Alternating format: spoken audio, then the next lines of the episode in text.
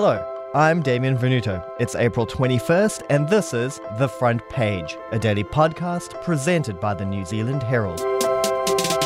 This week, a worker died in a fall at the Ports of Auckland, the latest in a string of casualties since twenty seventeen. This comes after a review last year revealed major systemic problems in the health and safety processes at the port. So why does this keep happening, and how much pressure is on the new chief executive to ensure it doesn't continue? Today, I'm joined by Herald senior writer Tom Dillane to discuss what it'll take for workers to feel safe at New Zealand's biggest port.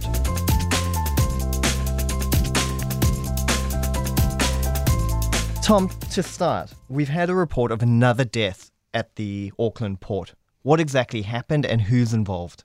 So early on Tuesday morning, just shortly after nine a.m, there was a report of an incident at the Ports of Auckland, which was a short time later confirmed by police to be a fatal accident. Later in the day, a little bit more detail was released by the contracting company from which the worker worked for, Wallace Investments, that it was a fall from height and the worker had died. We identified the deceased worker as a twenty-six-year-old South Auckland man named Atiroa Tuaiti. He was a new father as of October last year, so it's a very sad situation.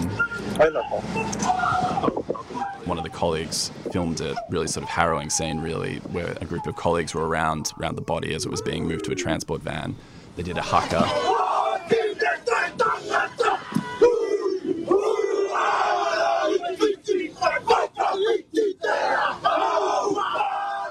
In terms of the accident itself, it happened on a Singaporean container ship. That's understood.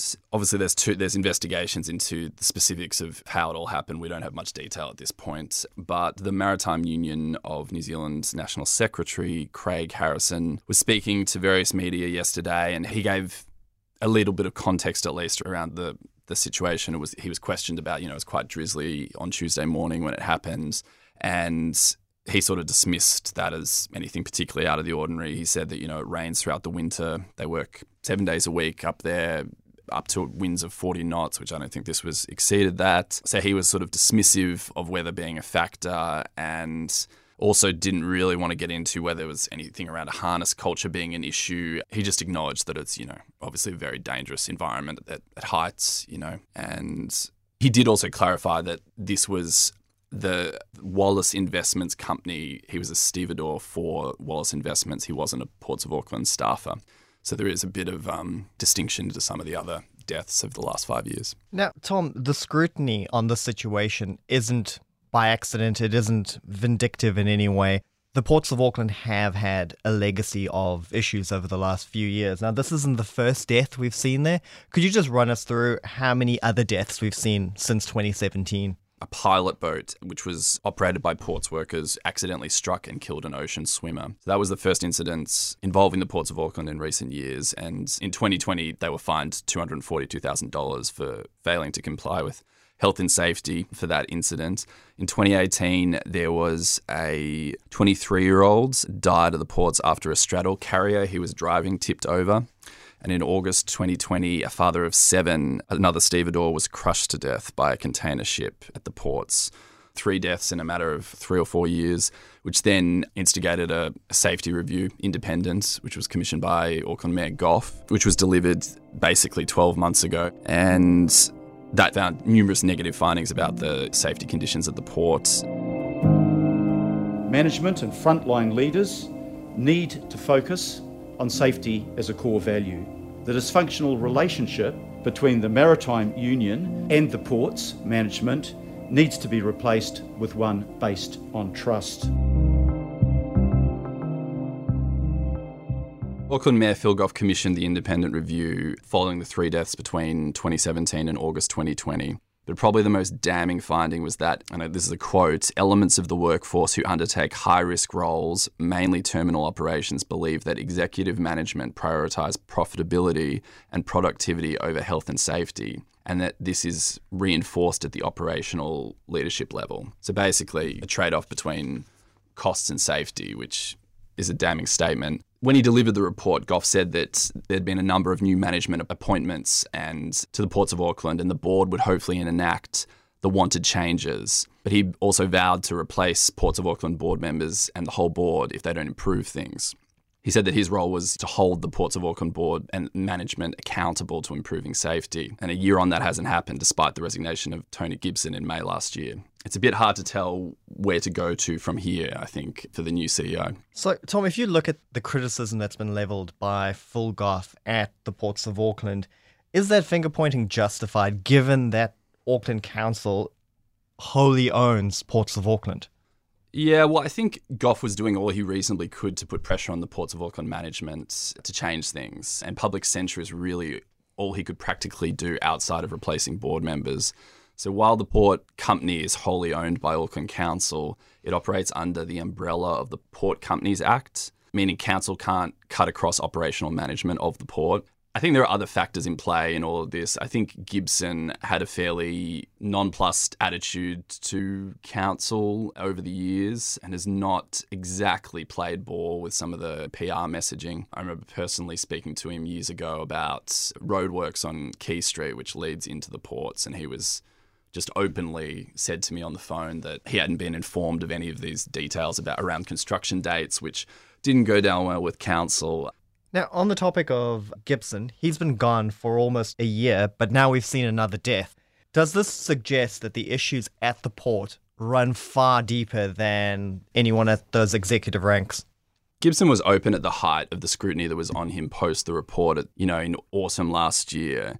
The, the safety issues at the port were cultural ones that weren't necessarily easy to fix. He highlighted the fact that their workforce had a large contingent of Pasifika and Maori workers, and that there were concerns that culturally those demographics may be too shy to proactively raise safety issues to management, even though I guess the chief executive would dictate the culture of the organisation. I mean, that's the theory.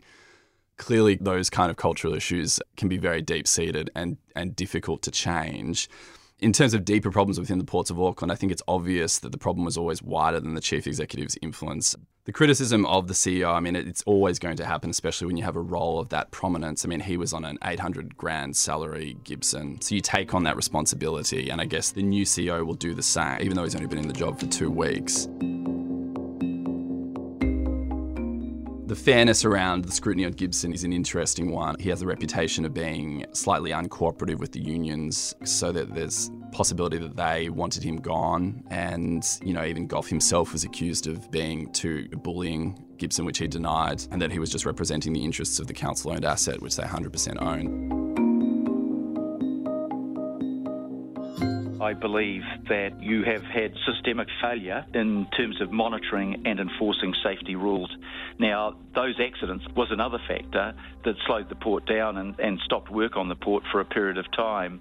And I've said in no uncertain terms that that's got to change. Tom, on the topic of Gibson previously saying that a lot of the cultural issues come down to the Māori and Pasifika communities being shy and not speaking up when there are problems, isn't that a little bit a case of passing the buck to the workforce rather than management taking responsibility of defining what the culture is within a workforce? When Tony Gibson was under the height of scrutiny, there was a, a letter written by former union leader Shane Tapor, as well as Auckland councillor Efeso Collins and Auckland Council Independent Maori Statutory Board member Tal Henare, who are all calling for Gibson to resign. Henare addressed Gibson's claims around, you know, the cultural issues that they face around Pasifika and Maori workers being shy, reluctant to proactively raise safety issues as, as a cop-out. He was calling for, I think, more specific roles, perhaps within the, the management of the port, and to engage with those communities. Roger Gray is only two weeks into his massive job as the new chief executive of the Auckland Port. How much pressure is there on him to ensure that the cultural issues at the port change and it becomes a safer environment for workers?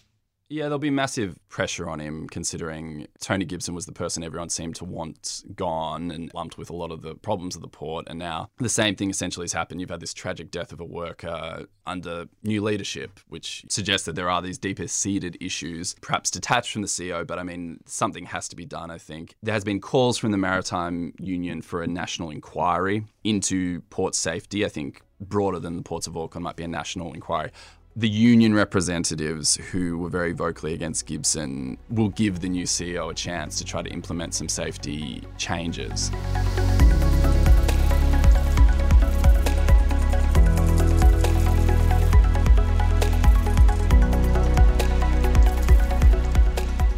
Last year, the, the Maritime Union called for an end to graveyard shifts. These are twelve-hour shifts that people are forced to work at the ports of Auckland. The problem is that when you're from a vulnerable group, it's incredibly difficult to opt out of those agreements. So what does it say when you have such a big imbalance between the executive and their workforce, which they're then making work these twelve-hour shifts? Like, what does that mean? Yeah, well, it's interesting that the working conditions, because I know after the last death before this in, in in twenty twenty, there was a reduction, I think, in around fourteen percent in the hours. And that was negotiated by the Maritime Union. And even when that happened, there was a lot of blowback on how this was compromising the ability to get through cargo ships, container ships. And there was a huge demand and sort of by New Zealand businesses. That was two years ago. I mean, everyone's aware of the supply chain demands that COVID, you know, thrown up at a global level. So I'd say there'd be a huge tension between the unions and, and the management of the port to keep the workflow up. What do you think is going to happen at the port in the coming days, weeks and months? And more importantly, what happens if we see another death in twenty twenty-two?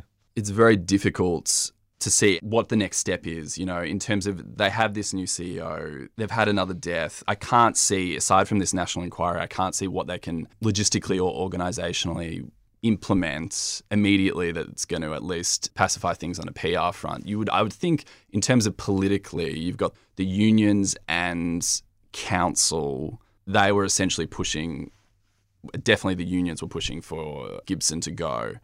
They won't be throwing strong accusations at management, I don't think, at least in the short term. I think they'll give the new C E O, Roger Gray, a bit of time. It'll be interesting to see whether the national inquiry, whether that's a practical thing that they can do so. But I would say that aside from the investigation into this incident specifically, it's hard to see what in the short term can be done.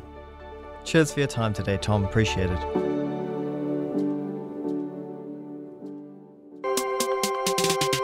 Thanks for listening to today's episode of The Front Page. You can read more about this and other stories in the New Zealand Herald, online at n z herald dot co dot n z, or tune in to news bulletins across the N Z M E network, with thanks to our producer and editor, Sean D. Wilson, and executive producer, Ethan Sills.